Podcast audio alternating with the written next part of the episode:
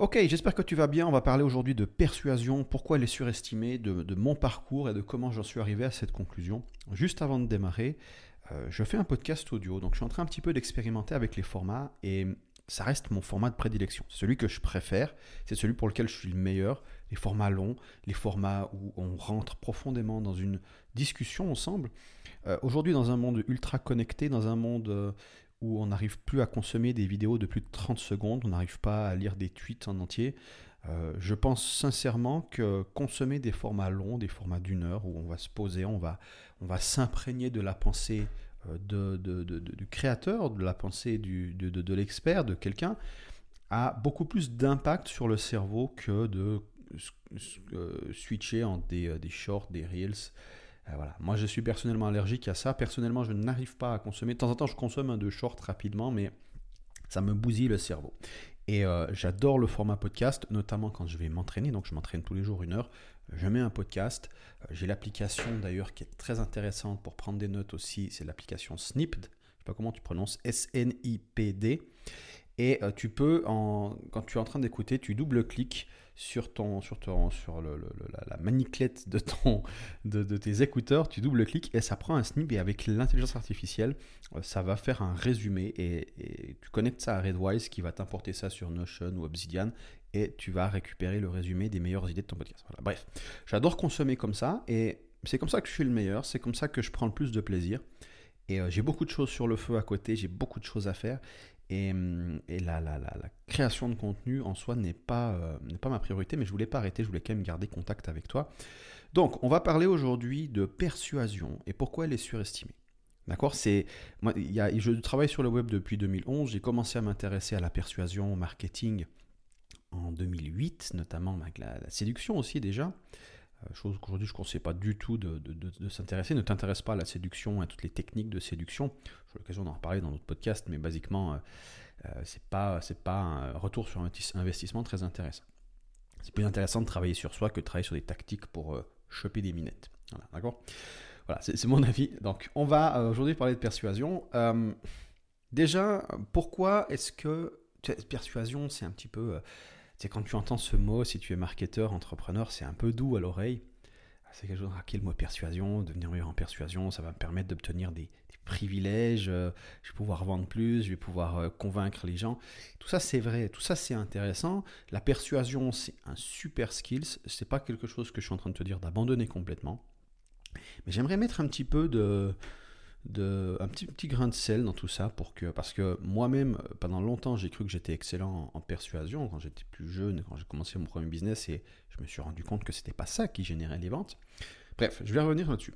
Donc, première chose, euh, les marketeurs, eux, ils ont tout intérêt, les marketeurs et les copywriters, ils ont tout intérêt à te faire croire que la persuasion, c'est le plus important. Pourquoi? Parce que eux, ils te le vendent. Un, un copywriter, il te vend des pages de vente. Donc, il veut te dire il va très bien le faire parce qu'il est bon en persuasion, de te faire prendre conscience que la page de vente, ça fait toute la différence. Et moi, je ne suis pas d'accord avec ça. Page de vente, c'est important, une bonne page de vente, ça peut vraiment améliorer tes résultats, mais ce n'est pas aussi important, ce n'est pas le truc le plus important dans un business. D'accord? Euh, Par exemple, on a cette fameuse expression des marketeurs aussi qui dit, le marketing est plus important que le produit. Si personne ne voit ton produit, personne ne l'achètera, peu importe sa valeur. Je suis tellement pas d'accord avec ça, parce que c'est ne pas comprendre ce que c'est la valeur. Et les copywriters te disent, ou les closers, hein, tous les vendeurs te diront, vends le grésillement, pas le steak. Celle de sizzle, note de steak. Super anglais. Donc, euh, moi je suis vraiment euh, très euh, réticent à cette manière de voir les choses, et on va voir pourquoi. Le truc, c'est est-ce que tu peux vendre avec cette philosophie? Est-ce que tu peux vendre des tonnes de produits? Est-ce qu'il y a des business qui ont été construits sur cette base? Évidemment, ça marche. Euh, il y a beaucoup de monde qui ont des business qui tournent. Maintenant, j'aimerais vraiment qu'on prenne un petit peu de recul et qu'on regarde parce que toute approche a euh, forcément des, euh, des downsides, forcément des, des coûts, d'accord? Tout n'est pas, il n'y a, pas une solution où il n'y a que des avantages et aucun inconvénient. Donc cette solution possède des inconvénients et on va voir lesquels. pour ça, on va repartir en 2011 quand moi j'ai commencé ma première activité sur le web. Euh, moi depuis 2011 j'ai personnellement exécuté des centaines de lancements, enfin une centaine de lancements, euh, je n'ai pas le chiffre exact mais bien, bien quelques lancements, une bonne centaine je pense. et encore deux autres centaines avec mes clients depuis 2015 sur mon business marketing. Et donc du coup, quand il s'agit de vendre, quand il s'agit de persuasion, je connais deux, trois trucs. Je m'intéresse au sujet, à la psychologie humaine depuis, euh, depuis plus d'une décennie, je l'applique quotidiennement, donc je me débrouille, on va dire. Et je sais notamment sur quel bouton aujourd'hui appuyer pour optimiser les conversions. Et c'est ça justement qui m'a fait prendre conscience que la persuasion, c'est surfait, c'est parce que les boutons qui, permettent, qui me permettent d'obtenir le plus de conversion sont pas vraiment des techniques de persuasion. Il y en a, mais c'est pas la majorité. Et, euh, et d'aussi loin que je me souvienne, euh, j'ai presque toujours eu de la facilité pour vendre. J'ai fait mon premier lancement, donc ma toute, première offre de ma vie, je m'en souviens encore, c'est en septembre 2011. C'était euh, Club DJ Skills, ça s'appelait à l'époque. J'avais un business qui s'appelait Upcrowder, aujourd'hui qui n'existe plus. la chaîne est toujours dispo, mais elle était renommée Dance Floor Rules. Tu vas aller voir ma tronche. donc j'avais fait de mémoire une vingtaine de ventes. Je sais plus, j'ai plus, j'ai pas, je gardais pas les stats à l'époque. Euh, et, voilà. Et ensuite, j'ai commencé à faire un lancement toutes les semaines et je faisais entre 50 et 400 ventes sur ces lancements. Donc, euh, j'ai gagné pas, pas mal de sous-sous avec ça.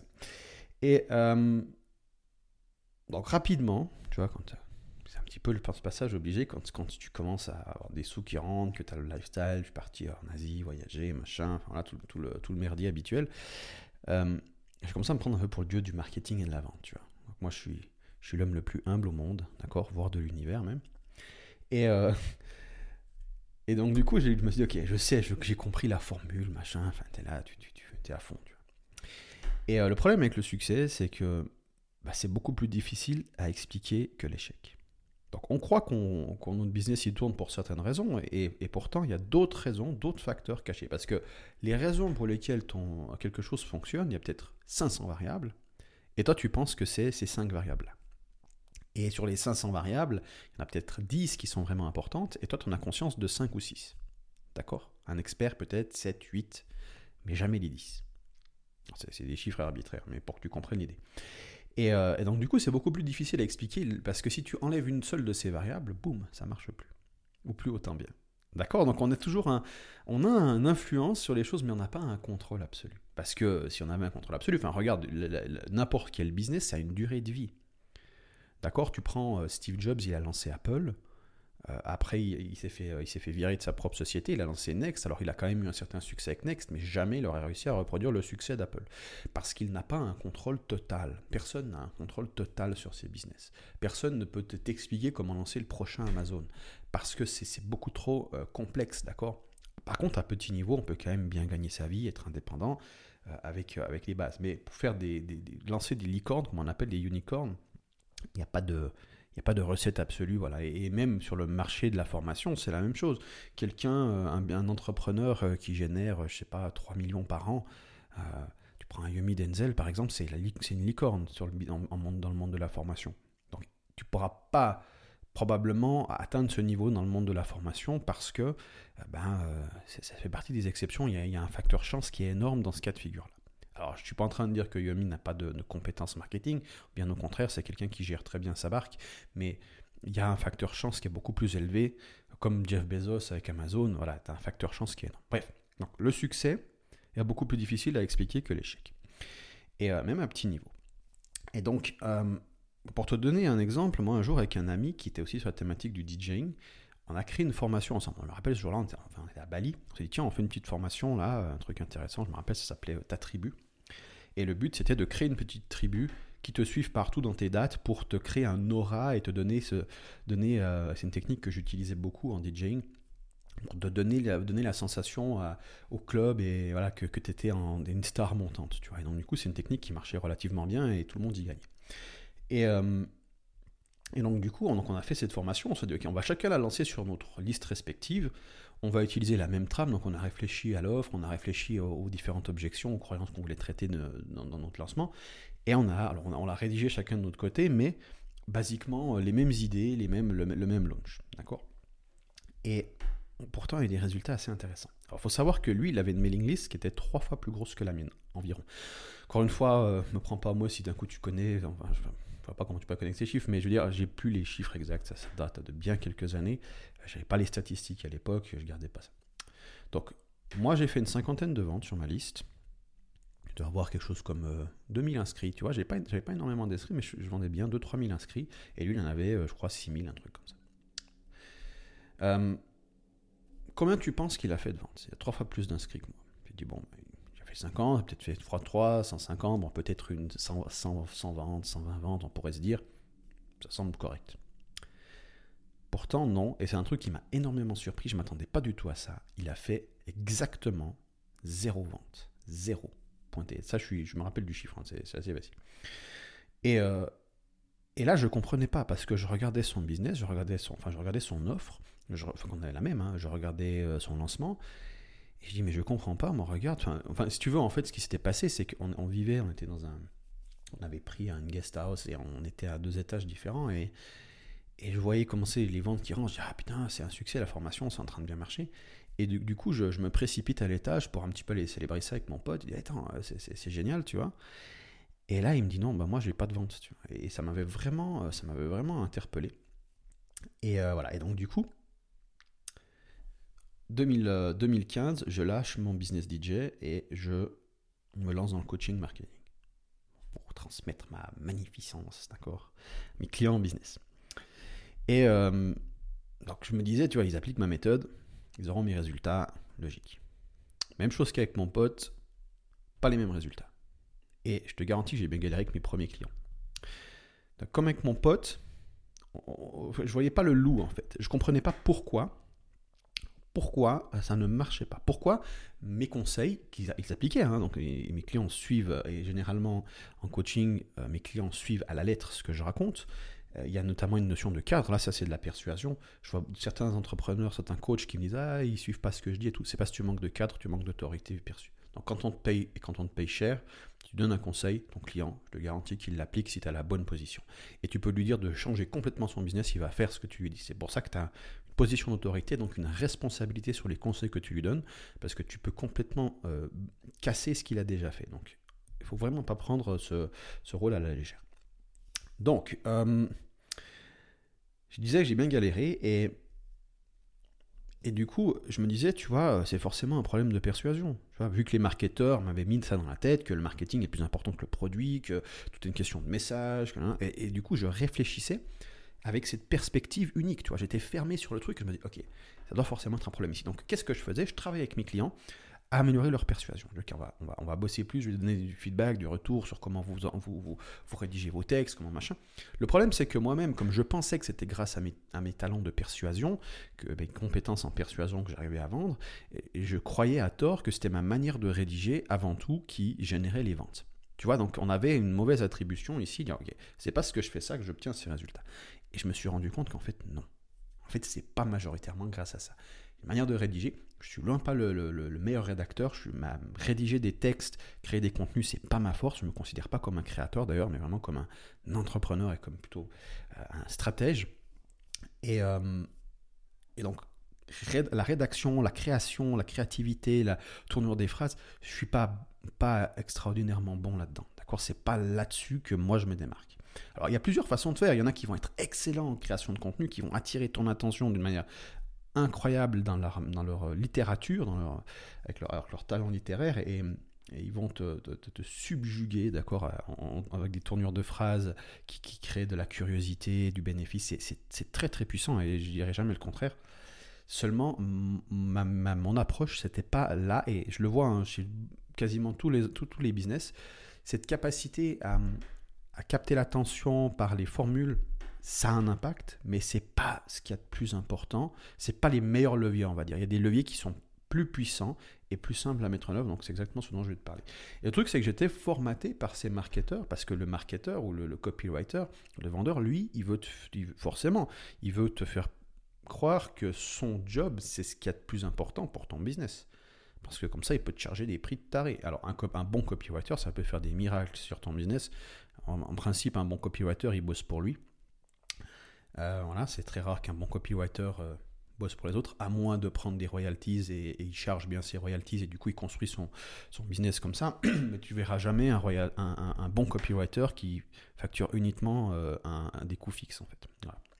Donc si tu cherches à ne payer qu'un coût fixe ton copywriter et qu'il est d'accord, tu fais une mauvaise affaire la plupart du temps.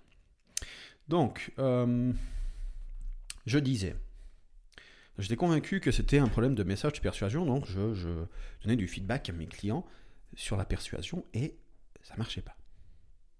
Puis un jour, j'ai compris quelque chose que je ressentais déjà intuitivement.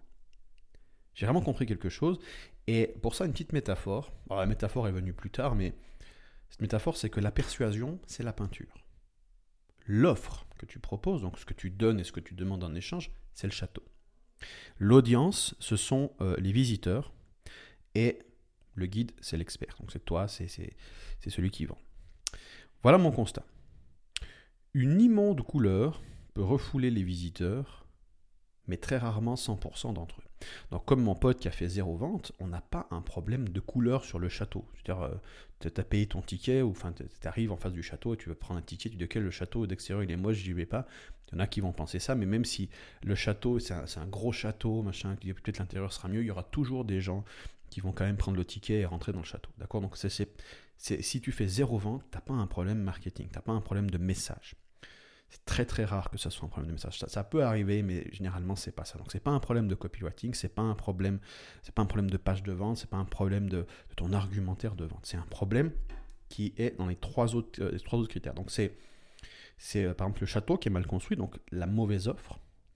L'offre est pas pas, pas assez irrésistible, l'offre est pas assez bonne.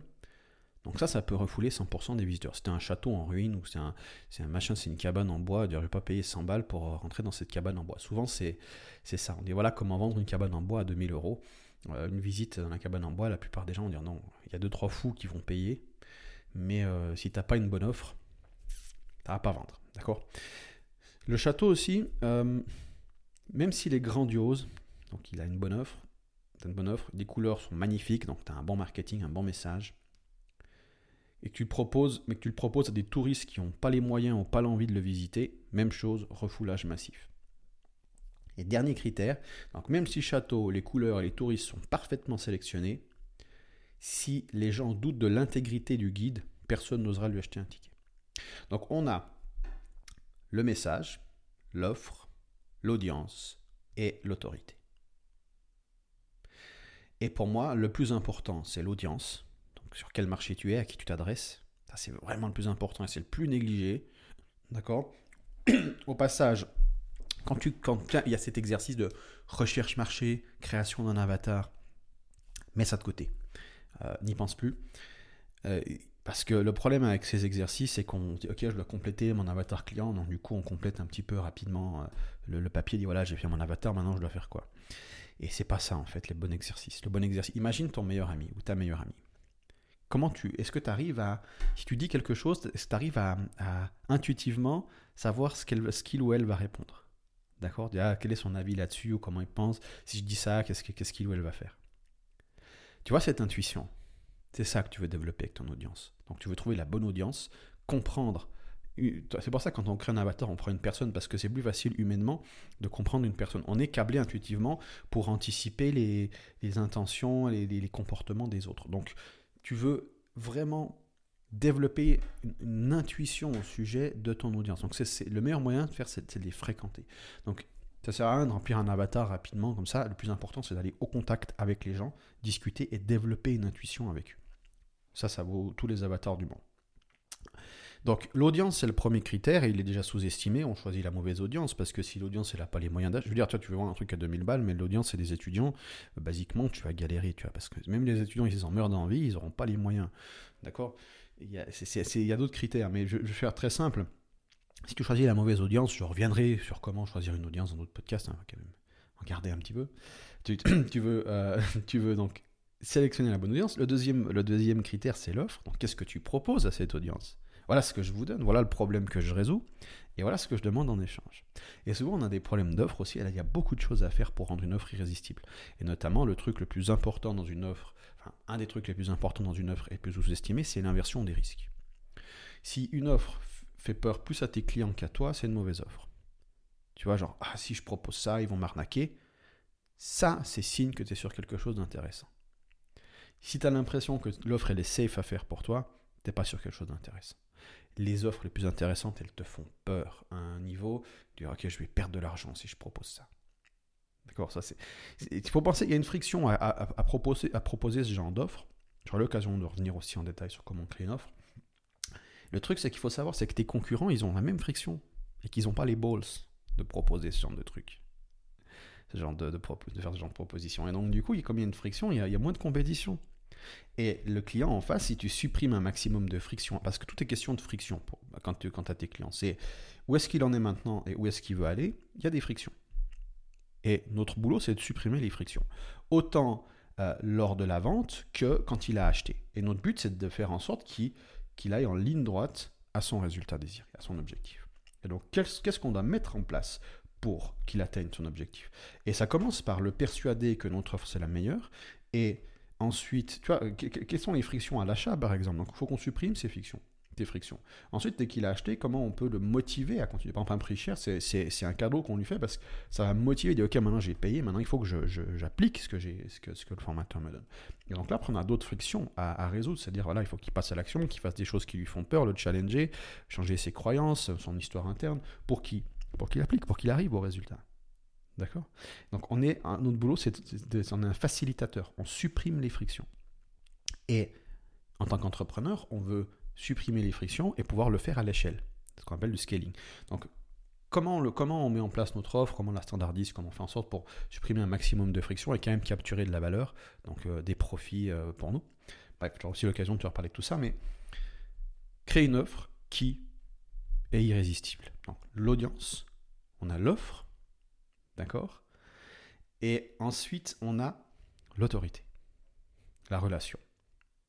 Donc, si tu n'as pas l'autorité perçue nécessaire aux yeux de ton audience, tu n'achèteras pas. L'autorité, moi j'ai un petit framework, donc il y a trois axes. Tu as la légitimité, le support et les apparences. Et euh, la plupart du temps, les, gens essaient de créer l'autorité à l'envers. Ils commencent par les apparences. Donc ils veulent se montrer avec, je sais pas, une Lambo euh, ou avec un, faux jet privé en photo, euh, ce genre de trucs, tu vois, ils veulent te faire croire qu'ils gagnent beaucoup d'argent, ils veulent te faire croire qu'ils ont énormément de résultats. Ensuite, il cherche à obtenir un following sur les réseaux sociaux grâce à ses apparences pour rendre le faux vrai, d'accord? Pour ensuite te vendre des trucs. Et euh, ça, on le voit beaucoup dans, le milieu de, de, Money parce que voilà, c'est faire semblant que j'ai de l'argent pour avoir un following, pour ensuite te vendre des formations, pour vraiment avoir de l'argent et boucler la boucle. Et ça, c'est la manière la plus inefficiente de, créer de l'autorité. La meilleure façon, c'est de partir de la légitimité. La légitimité, c'est quoi? C'est comprendre le problème d'une audience et le résoudre. Et plus notre solution est efficace pour résoudre le problème, plus on a de résultats, plus on a euh, de l'autorité, euh, plus on a de la légitimité. Et plus on a confiance en soi, et plus, euh, plus ça se sent, et plus tu avances. Ça, c'est le pilier numéro un. Tu peux limite ignorer les deux autres et te concentrer là-dessus. Et d'ailleurs, c'est ce que je conseille de faire au début. Ok, comment faire en sorte de supprimer un maximum de friction pour obtenir le résultat pour mon client? C'est peut-être dire le faire toi-même plutôt qu'avant de le coacher, tu vas faire du, du, du done for you et tu vas le faire toi-même, par exemple, en business. Ensuite, on a le support. Et là, le support, bah, c'est euh, qui c'est qui te, qui, te, qui te recommande, par exemple. Est-ce qu'on a une célébrité qui dit que, que tu es extraordinaire? Exemple, si Warren Buffett dit que tu es le mec qui lui a fait gagner le plus d'argent, ça va t'aider dans ta carrière, tu vois. On a tes, témoignages clients, tes followings sur les réseaux sociaux, tout ce qui est de la preuve sociale, tout ce qui est de, de, l'appui social. Et enfin, les apparences, je l'ai dit avant, c'est voilà, comment tu t'habilles, tes diplômes, euh, comment tu parles, euh, est-ce que tu, dans, dans quoi tu roules, dans quoi tu vis, enfin, ce genre de trucs. Voilà, tous les signaux de, statut. Et donc, du coup, du coup cette, autorité-là, elle, est très importante. Je veux dire, si tu n'as pas d'autorité, l'offre, elle a l'air géniale, mais le mec n'a pas d'autorité. Donc, tu dois commencer, si tu n'as pas d'autorité, ton offre va être impactée par ça. Regarde, si par exemple, tu dis, voilà, moi, je n'ai pas, euh, pas encore gagné d'argent sur le web, mais je veux euh, me lancer dans le marketing. Est-ce que, A, tu te mets à faire des formations pour expliquer comment faire du marketing aux autres? Est-ce que, B, tu les coaches ou est-ce que c'est tu mets tes mains dans le cambouis et tu obtiens des résultats pour tes clients Si tu n'as pas encore d'expérience en marketing, c'est quoi qui semble être évident à faire? C'est l'option 3, c'est le faire d'abord toi-même, d'accord? C'est pratiquer, obtenir des résultats pour les autres. Et quand tu obtiens des résultats par toi-même, tu dis, ah ben tiens, je vais commencer à enseigner aux autres comment obtenir les mêmes résultats que moi j'ai obtenus. Puis quand j'ai obtenu suffisamment de résultats pour mes clients, tiens, je vais faire de la formation. Ça, c'est le, le, la bonne séquence. Celui qui dit, ok, j'ai lu trois bouquins en marketing et je vais faire des formations en marketing, et après, il comprend pas pourquoi il vend pas et qui va chercher des techniques de persuasion pour vendre ses trucs, euh, c'est un, c'est, un Tu vas galérer toute ta vie si tu fais ça. J'ai pas de jugement euh, là-dessus, c'est juste que c'est pas efficace. D'accord? C'est pas illégal de le faire. Bah, après, ça dépend comment tu formules ton message, si tu faut pas mentir, mais Au-delà de ça, c'est pas illégal, d'accord? C'est juste inefficient. Et, euh, et donc, le, raccourci, et je le vois avec mes clients aussi, pour ceux qui sont, qui sont dans le milieu, c'est Attends, avant de vendre des formations, c'est quoi ton autorité? Et pourquoi on t'écouterait? C'est quoi la raison? D'accord? Qui, qui, sait que tu as, qu'est-ce que tu as obtenu comme résultat? Moi, je travaille avec des gens qui gagnent plus de 50 000 balles par mois. Euh, je, je, fais des trucs pour eux. Et euh, marketing. Et, euh, j'ai plus de 10 ans d'expérience dans le business. J'ai un premier business qui a aussi bien tourné.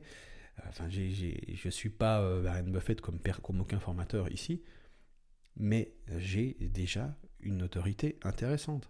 Donc c'est ce qui me permet de faire du consulting. Je vends quelques formations, mais je le fais très très peu parce que pour moi, je ne pense pas encore pouvoir le faire à un niveau euh, scalable. À moins de faire des formations toutes les semaines, mais ça ne m'intéresse pas. Donc moi, ce qui m'intéresse, c'est plutôt, et d'ailleurs, je crois de moins en moins au format des formations parce que c'est pas ce qui enlève le plus de friction aux clients pour obtenir les résultats. Et donc, qui était vraiment intéressé par les résultats de tes clients, tu te rends compte que les formations, c'est pas ce qui transforme, euh, ce qui transforme le plus tes clients, c'est plutôt de l'accompagnement. Voilà. Donc, bref, on a l'autorité, on a l'offre, on a l'audience. D'accord Ça, c'est les leviers principaux que j'utilise. Et après, dans la persuasion, j'utilise notamment le cadre, mais qui revient pas mal à l'autorité. J'aurai l'occasion aussi d'en reparler. Bref. Le, le gros déclic, il est là. Et il y a un truc encore, j'aimerais aller plus loin. Quand on se concentre uniquement sur le marketing, sur la persuasion, parce que regarde, il y, a un truc, j'ai un petit peu euh, teasé plusieurs formateurs avec ça, et moi-même je suis tombé là-dedans. Euh, bref, on se taquine entre nous.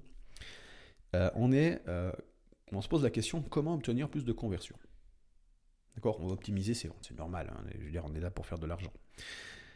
Mais quand le, le client a acheté, s'il ne suit pas la formation, qu'est-ce que le formateur va dire 9 fois sur 10 Pas tous, mais beaucoup. Dire c'est parce qu'il n'a pas le mindset. Donc on optimise les conversions, mais on n'optimise pas nos formations. Donc en l'occurrence, dès qu'on a capturé le client, on a donné notre argent, après c'est plus notre problème. En gros, c'est ça le mindset. Et ça, c'est un très mauvais mindset, surtout si tu aimes l'argent. Et que tu aimes bien dormir la nuit aussi et que tu te sens bien dans ton activité. Parce qu'il y a cette dichotomie, il y, a il y a cette tension entre, d'un côté, tu as euh, euh, envie de ce lifestyle, de pouvoir euh, voyager ou d'être avec tes enfants, passer tes après-midi tranquilles sur une chaise longue. je, te, peins un peu le truc de manière cliché, mais. Et de bosser quelques heures par jour seulement sur des trucs que tu kiffes, à faire du contenu, à parler avec ton audience. Et c'est un, mode de vie qui fait rêver. Et de l'autre côté, pour, pour obtenir ça, tu dois, entre guillemets, sacrifier certaines valeurs morales pour euh, vendre des trucs, surpromettre, euh, tu vois, pousser là, vraiment le, truc à, un extrême, d'une manière que tu n'es pas confortable. Mais euh, c'est pas une question de mindset seulement, c'est une question de valeur personnelle de dire non, mais là j'ai l'impression d'arnaquer les gens parce que je leur fais une promesse que je sais que, que je pourrais pas tenir en fait. Tu vois, cette dichotomie, du coup, la question c'est est-ce que est-ce que j'accepte de, vendre mon âme et, pour, pour le lifestyle ou est-ce que je reste euh, salarié voilà. Pour ceux qui n'ont encore pas franchi le pas et ceux qui l'ont franchi, je pense que ouais, de quoi vous parlez. Vous, voyez de quoi je parle.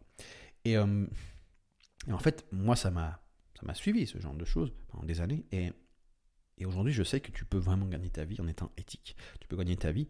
Ça, ça, sous-entend plus de travail au début, mais tu as, une durabilité, une résilience qui est bien meilleure, et je vais te l'expliquer, notamment avec la réputation, tu vas voir. Euh, et, en fait, ce truc-là, c'est vraiment tellement important, mais le truc, c'est que c'est pas euh, la gratification instantanée. Y a voilà, ça, prend du temps à mettre en place et il y a beaucoup de travail en amont. Je veux dire, tu, vois, tu vas passer des heures et des heures à améliorer tes, produits pour au final pas avoir un résultat immédiat. On préfère chercher des techniques de persuasion qui augmentent de 10% les conversions dans la nuit. Donc, ce que je veux dire, c'est que est-ce qu'il faut faire du marketing? Est-ce qu'il faut faire de la persuasion, de la promotion? Évidemment. Améliorer ton message, c'est très puissant pour améliorer tes conversions et je conseille surtout pas d'arrêter. C'est pas dans la vie, c'est pas ça ou ça, c'est ça et ça, d'accord? Ce que je veux dire, c'est que euh, ne mets pas 100% de ton attention sur la persuasion comme je l'ai fait pendant un certain temps et, du coup je voyais pas le problème. Bah, si je vends pas et que je pense que c'est un problème de message alors que c'est un problème d'audience ou un problème d'offre ou un problème d'autorité, bah t'es bloqué. Tu vois ce que je veux dire? Tu, tu, tu essaies de, des meilleures techniques de persuasion alors qu'il y a des bases à respecter avant. Et je te garantis que, si je dois choisir, si je dois un peu équilibrer les pourcentages d'attention que je mets entre ces quatre choses, entre donc le message, l'audience, l'offre et euh, l'autorité. On pourrait même mettre l'autorité presque avec le message, mais pour moi, c'est quand même quelque chose de séparé. Euh, je mettrai avant tout euh, mon attention sur l'audience, ensuite sur l'offre, ensuite sur l'autorité et enfin sur le message. Voilà, dans cet ordre-là.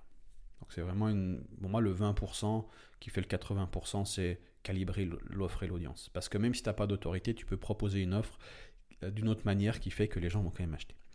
Et le message, ensuite, c'est une optimisation. D'accord? Sinon, on dit faire du marketing, si derrière il n'y a pas de valeur, c'est comme mettre du rouge à lèvres à un cochon. Alors, niveau de. Il y, a une notion, c'est que chaque, chaque fois que tes clients ou tes prospects, ton audience a contact avec ta marque, gratuit ou payant, tu les éduques à parler de toi, positivement ou négativement. D'accord? Donc, si tu te concentres sur le marketing, mais que ton audience, ton offre, ta relation, ta crédibilité ne sont pas calibrées, alors tu vas au-devant de problèmes. Pour moi, le pire scénario possible qui puisse, euh, qui puisse arriver, c'est que tu arrives à vendre super bien un produit de merde. C'est le pire scénario. C'est mieux de ne pas vendre un produit de merde que de très bien vendre un produit de merde. Parce que chaque client insatisfait va le dire à 10 autres prospects. D'accord? T'imagines l'effet de, levier euh, négatif? C'est-à-dire que chaque fois que tu vends, tu rends un peu plus difficile les prochaines ventes. Donc ça marche aujourd'hui. Tu vois. Même, tu vois, on peut avoir un biais du survivant, c'est-à-dire qu'on ne voit pas certaines choses.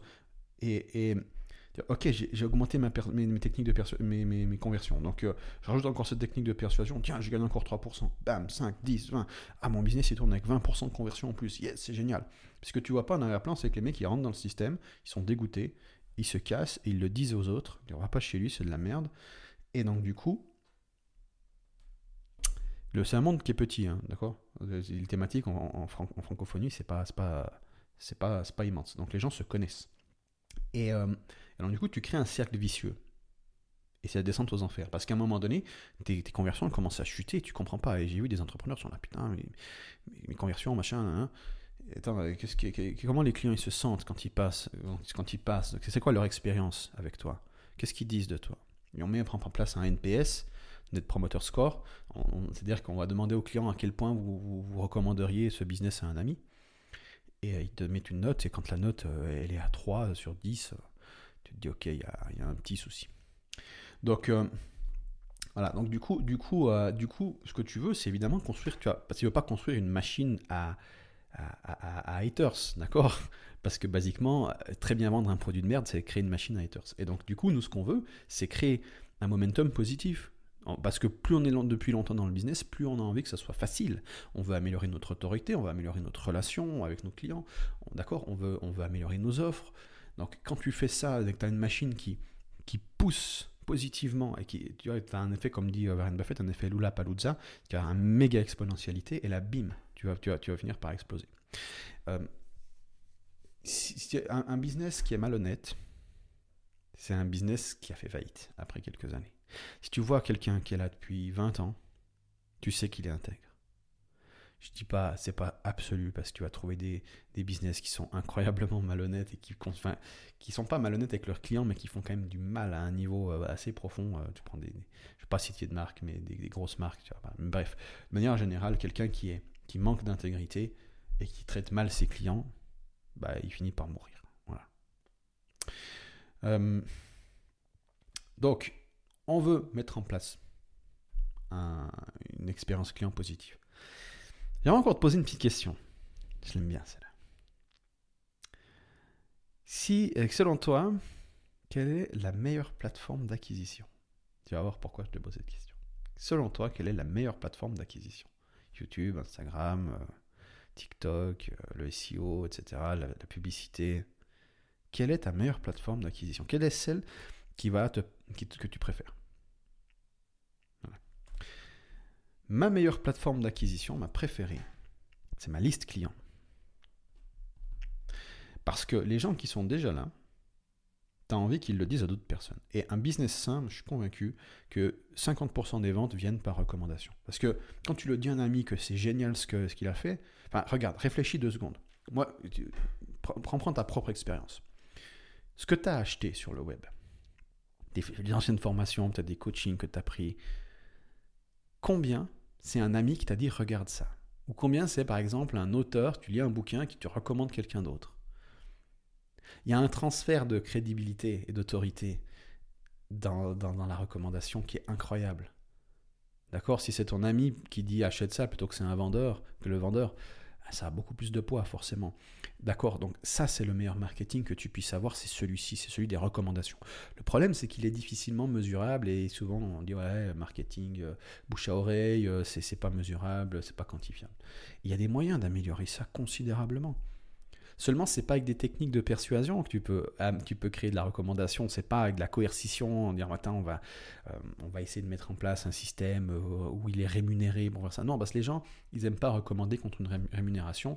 Il, là, il faut que la recommandation soit vraiment authentique. Il faut que le client soit vraiment euh, se régale. Putain, c'est génial ce truc. Il faut vraiment que tu ailles voir ça.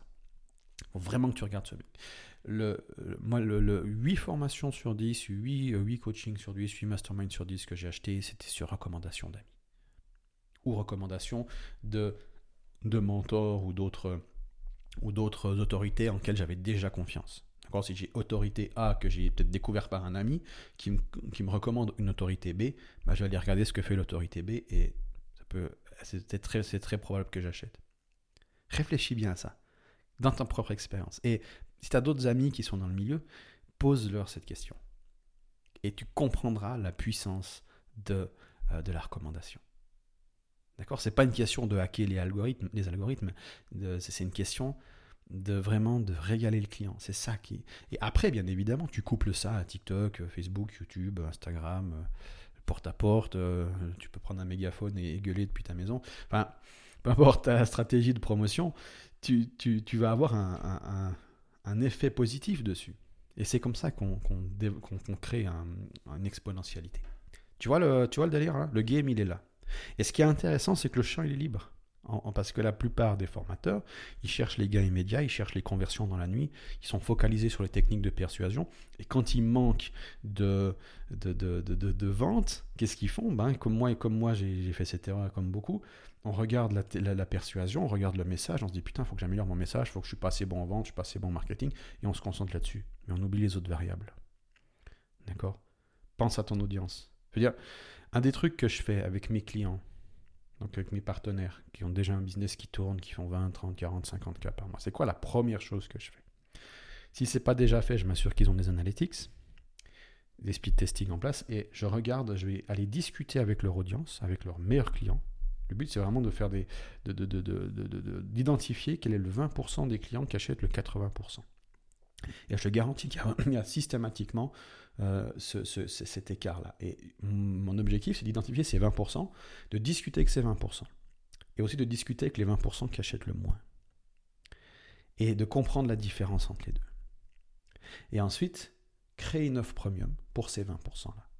Mais une offre ultra chère, mais qui délivre un truc de taré et leur, créer une expérience client. Et derrière, aller chercher plus de ces 20%-là. Ça, c'est un coefficient multiplicateur sur le business. C'est pas améliorer tes conversions de 5-10%, c'est faire x2, x3 sur la durée, sur, sur une année, deux ans. D'accord? Ça, c'est, c'est, ce genre de levier que j'applique avec mes, avec, mes, avec mes clients pour développer leur business. C'est pas euh, le, comment je rédige la copie. Après, on trouve un copywriter pour rédiger rapidement une copie pour moi, euh, les copywriters, j'ai rien contre. Hein. Moi-même, j'ai fait du copywriting et c'est important. Mais le gros levier, il n'est pas là. Le gros levier, il est sur l'audience, sur l'offre, sur l'expérience client. D'accord? Voilà. Donc j'espère que, que ça te fait cogiter. Alors peut-être tu étais déjà d'accord avec ça. Que, voilà. Peut-être que ça t'a fait prendre conscience de quelque chose. J'aimerais terminer euh, ce podcast sur une petite pensée. Est-ce que Qu'est-ce qui est le plus motivant? Est-ce que c'est se lever le matin en se disant je vais servir mon audience? Ou se lever en se disant je vais convaincre mon audience. Je vous souhaite une magnifique journée, un magnifique week-end et puis on se retrouve dans un prochain podcast. Salut